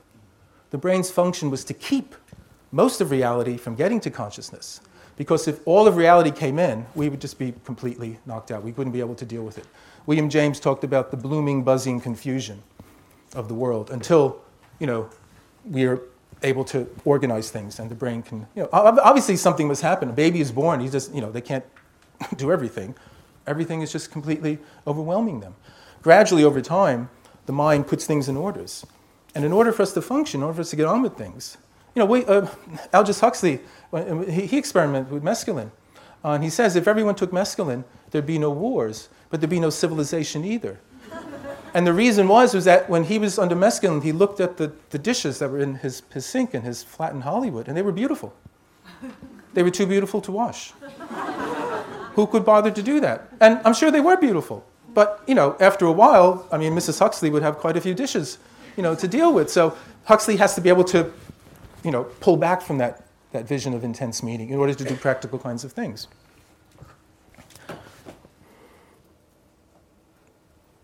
Okay. So just, just as in individuation, just as Jung says that, you know, we, we have these potentials and we must actualize them. We, we, we must, you know, make these possibilities real. Maslow says the same thing. What a man can be, he must be. We call this need self actualization. All right. Okay. So, just to kind of recap here Essence of the peak experience seems to center on something that is already known being seen as radically new. But this newness is at the same time felt as something familiar hence the of course effect. That, if you want two words to sum up the content of every mystical experience, they are of course. Of course. The problem is, of course, what? You know, practically every mystical experience comes to that. It's a sense of recognition, of rem- remembering. Ah, oh, yes, yes. And then, you know, then it's just an ashtray the next day or something like that. But this, this to me, I think this is a, a I, I don't know, you know, if too many psychologists have actually talked about this phenomenon, but it's a strange phenomenon. And it's not, it's not alien. It's not like Sartre in, in Nausea when his character looks at a doorknob and he has no idea what it is. It's not, it's not, oh, this refreshingly new doorknob, which is filling me with a sense of delight. No, it's an alien threatening thing. Why is it an alien threatening thing? Because Sartre was suffering from a very acute case of life failure. He was suffering from a very acute case in which he saw no meaning whatsoever. And he developed a massive philosophy based on the idea that life is meaningless. I said that earlier. And it's precisely against that kind of philosophy that Wilson, who we're going to get onto very soon, developed his, his philosophy. Okay, they seem to come unbidden, but are associated with positive, purposeful, active, attentive, responsible, creative lives. They have the effect of strengthening the psyche, increasing our ability to cope with life challenges. This is one thing that Maslow uh, also said about self actualizers. They're very good copers. They, de- they deal with things easily. They deal with the world. They're not overcome by problems too much. They're, they're, the kind of thing, you know, the old adage if you want something done, give it to a busy person. If you want something done, give it to a self actualizer. Although they may be too busy actualizing themselves to be too concerned about what you need to do. Uh, they're very selfish, they're very ruthless, um, they're very much, they're not self absorbed, but they know growing and evolving and developing is a serious business and it requires you know, a lot of attention. Um, Jung's patients, with Jung's patients, peakers accept reality and things as they are. They no longer want to change things, not in the sense that, you know, they don't want to get out of an abusive relationship, in the sense that the problems that before seemed insurmountable and that they wanted to run away from, now they're able to deal with them. They change. The world doesn't have to change. You know, one of my favorite quotes from Goethe is, go out and do something good without having to change the world. I think that's a very good thing to do. You know, go out and do something good without having to change everything around you, and then then we'll, we'll do something good when society's right or civilization's right and all that. Then we'll do something good. No, go out and do good things now, because now is when they need to be done. For Peakers, as for Jung's patients, everything becomes more alive, life more abundant. And Colin Wilson decided at 16 that he didn't want to commit suicide because he imagined what the acid would have felt like going down his throat, he realized what he wanted was life more abundant. And this comes from the Gospels. This goes back just as much as the idea of life being meaningless or valueless goes back into ancient times. The idea of this more abundant life goes back too. That's what the Gospels are saying about.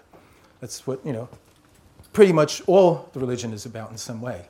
It's about imbuing you with the seriousness about life and so that you can live it in such a way that you have it more abundantly. And that doesn't mean more things, it's inside. It's, it's a life. You're not life failure. You're beyond life failure. And if you have enough abundant life, the problem of life failure can go away completely. Okay, here's, here's the crux. They cannot be induced. But as I said, what about Jung's patients whose accounts of the effect of active, imag- active imagination sound very much like peaks? Okay, now I'll try to get through this quickly. the whole idea of this, the, the peaks being something that we know already, but we see in a different way, was something that fascinated Wilson. Wilson became aware of Maslow's work because uh, Maslow had read uh, Wilson's third book called The Age of Defeat. Uh, came out in a U.S. edition, the title The Stature of Man. Uh, Maslow, uh, Wilson's U.S. publishers wanted a more upbeat uh, kind of title. And um, what the Age of Defeat is about is it's the analysis of the loss of the hero in modern literature. Wilson compares people like Ahab or Raskolnikov or Faust or you know, some of the other major kind of titanic figures from 19th century literature with contemporary literature you know, of, of his time. Um, you know, so uh, you know, kind of the Stanley Kowalskis of uh, you know, um, Tennessee Williams or even closer to home uh, in Wilson's own generation, John Osborne.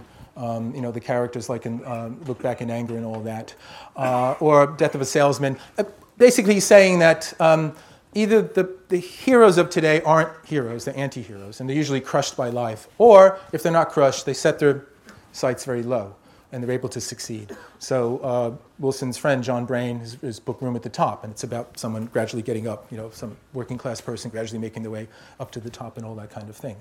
And they're well written and all that, but the, the, the, the ceiling is very low. The whole kind of, you know, heroic uh, world that uh, uh Nietzsche's Zarathustra kind of, uh, you know, um, occupies. Uh, or you know, people like uh, Dostoevsky's characters in the Brothers Karamazov, where you know this like vast, enormous profundities in the background. That's not happening in uh, 20th century literature. And this is this came out about 1957, uh, and um, Maslow was interested in this because Wilson has an idea in this book. He says that what, what we suffer from today is called the fallacy of insignificance, and this is the idea that we're nothing special um, and again, it's not in some superiority kind of sense, oh, I'm very special, because you know, Wilson wouldn't have cared about that at all. But it's the idea that, again, human life is meaningless. There's nothing particularly important about our life here. You know, we're, we're basically clever animals. Um, we live, we eat, breathe, and all that kind of stuff, and that's about it. Anything more than that is pretension and that kind of thing. And um, Maslow saw an echo of this in something that he called the Jonah complex. And this was something that he discovered among his students because he once famously asked his students, I mean, who among you uh, believes that you're going to do very well in your career? Who among you believes that you are going to excel? You're going to be, you know, one of the tops in, in your field? And nobody raised their hand. And then he said, well, if not you, then who? Who is it? Some other room? Are they all hanging out in some other room? You know, this, this sense of diffidence. And Jonah, if you know your Bible, he's someone who tried to avoid his destiny as a prophet. He ran from the Lord. He ran from the, the voice of destiny and you know, in the end, it didn't do him any good because eventually he had to accept who he was. Insignificance in the Jonah complex seemed to be talking about the same um, kind of thing. And again, Maslow found this diffidence pathological. it's people act- actively accepting a lower standard. People going out of their way because they don't, they don't, they, you know, they don't want to stand out. They don't want to, oh, you're, you know, you're a bit uppity, or you know, who do you think you are? That kind of thing. So the sort of, you know, the, the, the tyranny of, of, of, of, of the majority uh, had its effect on people. But even even one to one, you know, they, they weren't, you know, and even with students that he knew had the ability, they had the talent, they just lacked the self confidence, they lacked the belief, and they even lacked the idea that they should have the belief. Because that, they said this was somehow, well, it's a bit, you know, it's standing out too much, aren't I? That kind of thing. Uh, and this, again, this is pathological. They were, they were actively accepting a lower standard for themselves. And Maslow came to understand, as even before we said, if you don't actualize these things, they get you. They come and bite you in the back. And Maslow said, if you go out of your way to be less than you are, you will regret it for the rest of your life. And I don't know if he did any follow up studies with his students, but one wonders how those students uh, turned out later on. And again, it's, it's, again, it's like G.K. Chesterton, I mentioned him earlier. Chesterton once said, Why is it that there are so many brilliant, you know, uh, promising children and so many dud adults? You know, every child seems fantastically promising, this whole new world, and then, you know, you meet up with them 30 years later and, you know, they're nothing in particular. What happens? Well, as I said, Wilson became interested in Maslow's peaks because they reminded him of a phenomena he had observed in himself. And he called it the indifference threshold.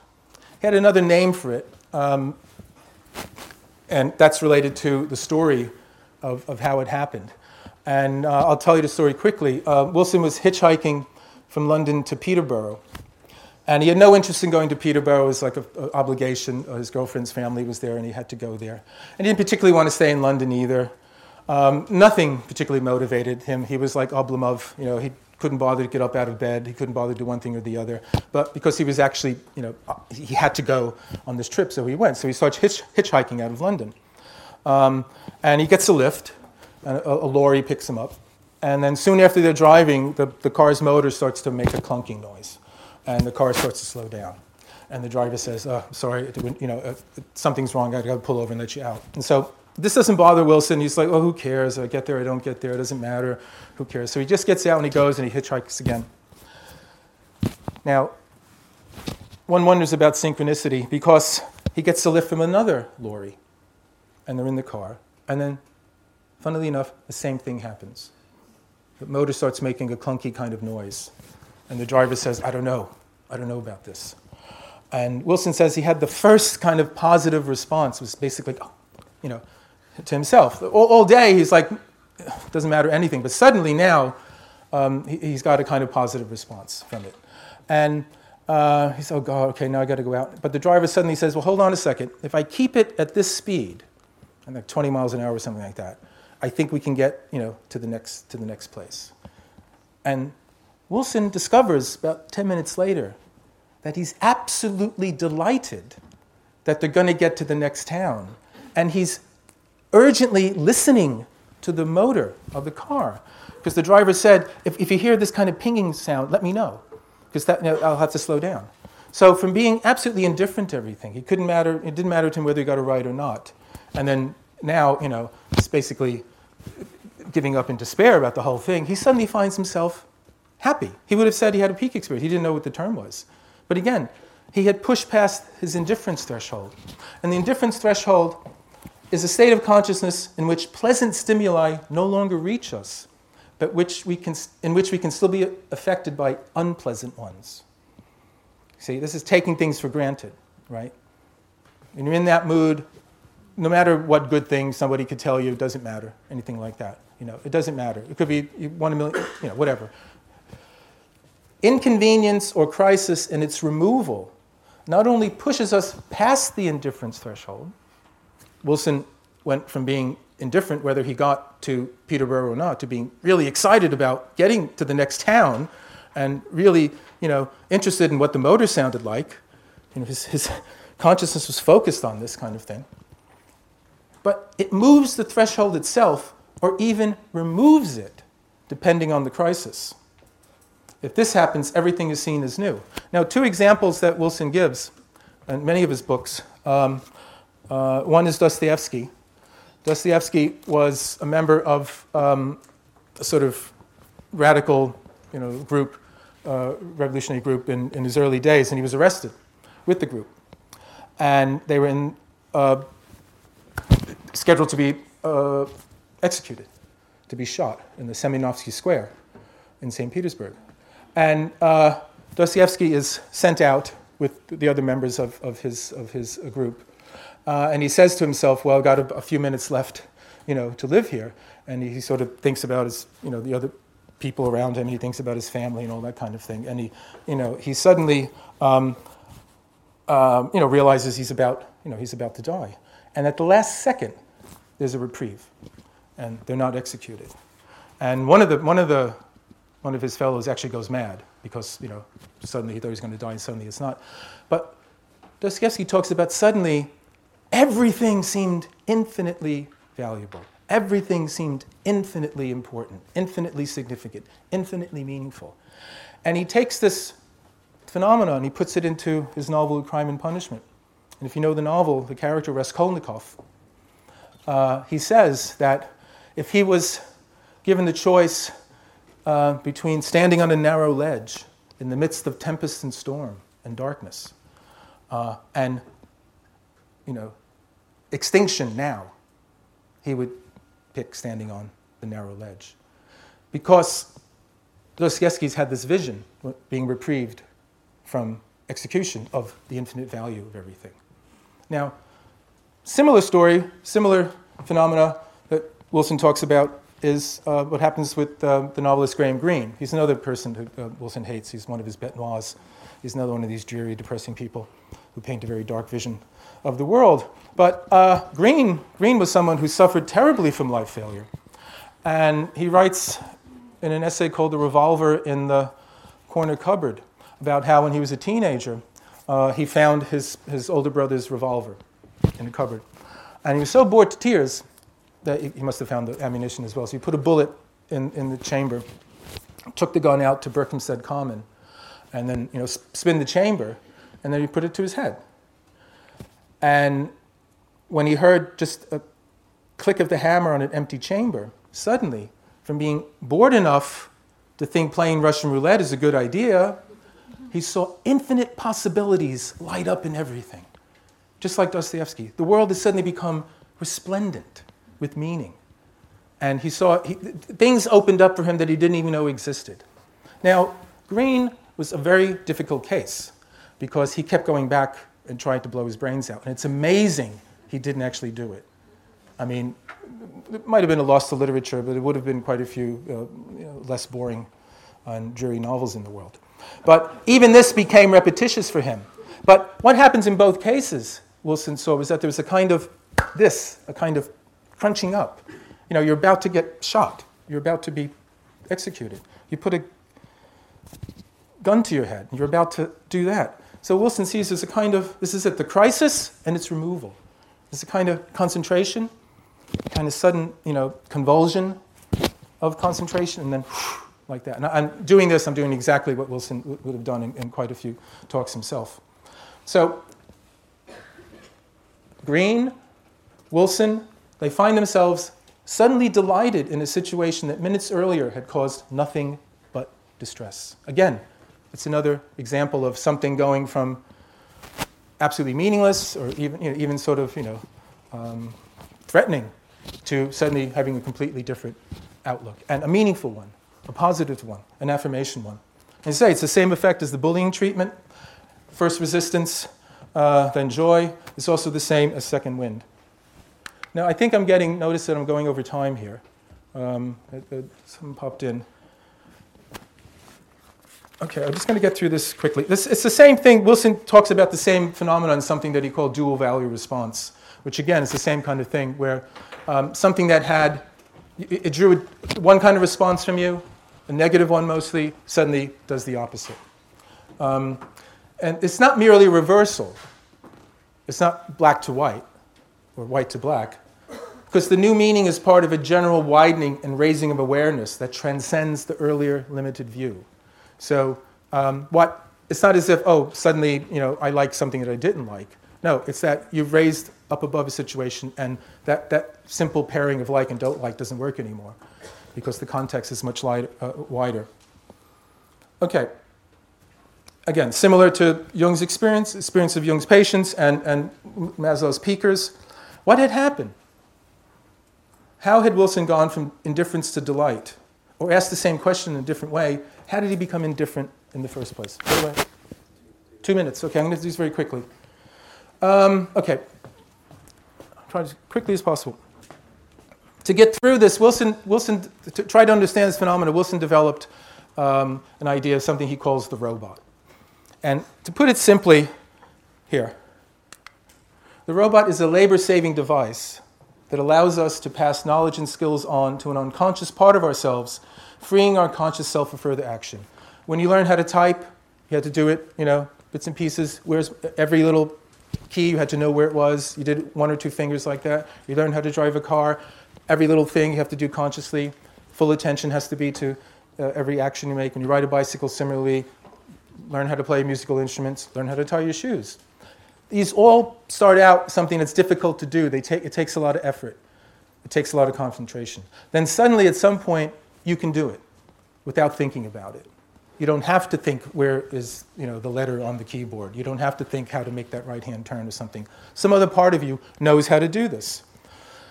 The problem is the robot does its job too well.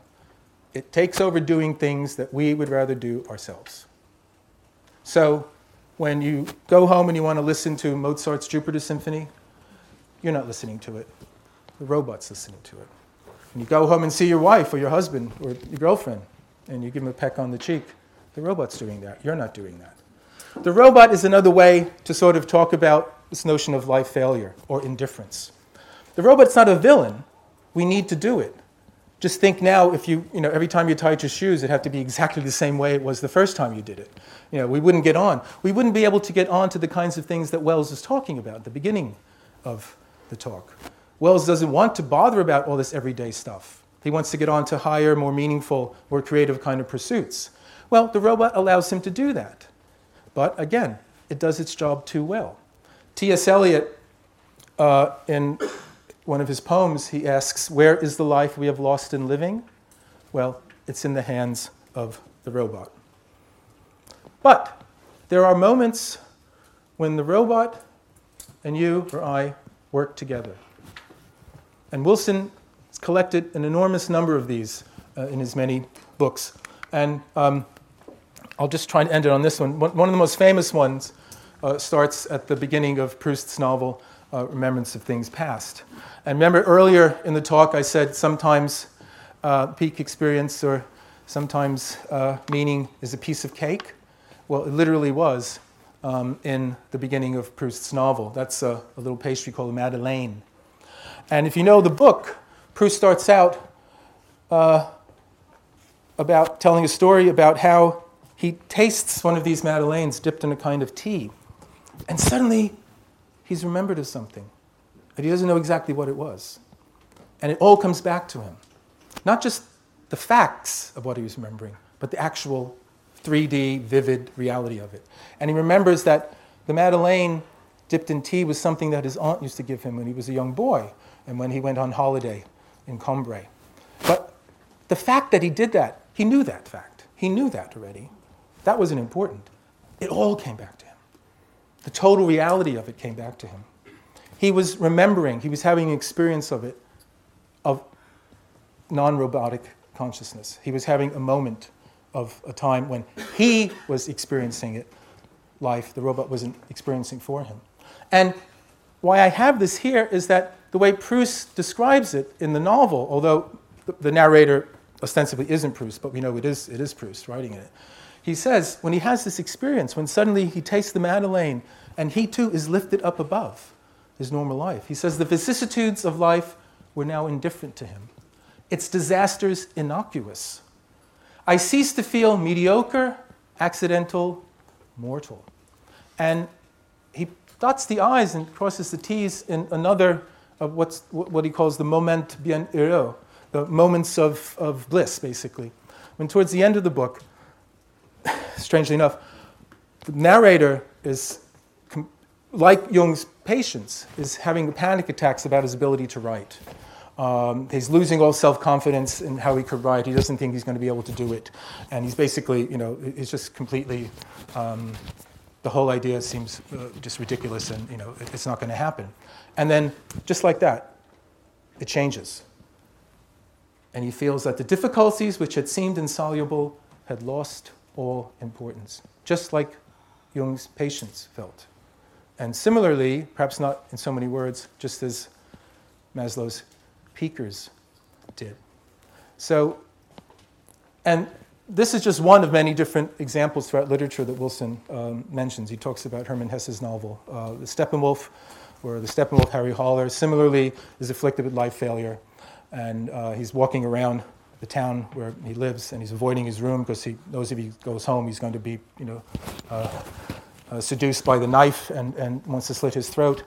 And uh, he stops at a cafe and he has a glass of wine. And again, out of the blue, he has a similar experience. He starts to drink a glass of Moselle, and he says he's suddenly reminded of Mozart and the stars.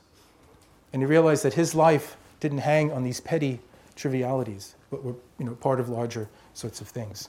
So, what I'm trying to do here is show how what, what, Jung, what Jung's patients felt after they practiced active imagination, what Maslow's peakers felt in their peak experiences, and these, these kinds of non robotic experiences that Wilson mapped out um, in his many books and different literatures and developed uh, methods of trying to achieve himself.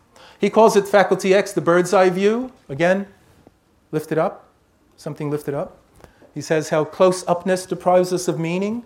If you go to you know, uh, the Tate and you got up that close to the canvases, you, you get a very interesting view of the texture of the paint and that sort of thing, but you wouldn't be able to see the whole picture.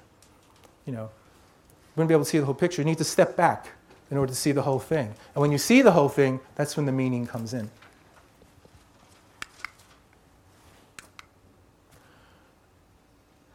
Okay, so Jung's patients complain of a loss of meaning in their lives. Those whom Jung taught how to do active imagination remarked that its effect was to raise them above an intolerable situation. Through the transcendent function, they saw things differently and realized unknown potentialities. Maslow's peakers do much the same. Their description of peak experiences are very similar to the accounts of Jung's patients. Wilson's indifferent threshold is directly linked to life failure, the collapse of meaning. Crisis and its removal creates a state of consciousness similar to the lift of the transcendental, transcendent function and the peak experience. What seemed already known is revealed to be mysteriously meaningful. Okay, so I'm going to have to leave it at there. Maybe I'll leave that up. And um, I think I'm allow for a few questions, or I can't. Okay, well, you've got all the answers anyway, right? So uh, thank you very much. Hey guys, Niall here again. Just one more quick thing before you go. If you're interested in getting early access to our latest psychology lectures and discounts on our live events, don't forget to go to theweekenduniversity.com forward slash podcast and enter your email to sign up.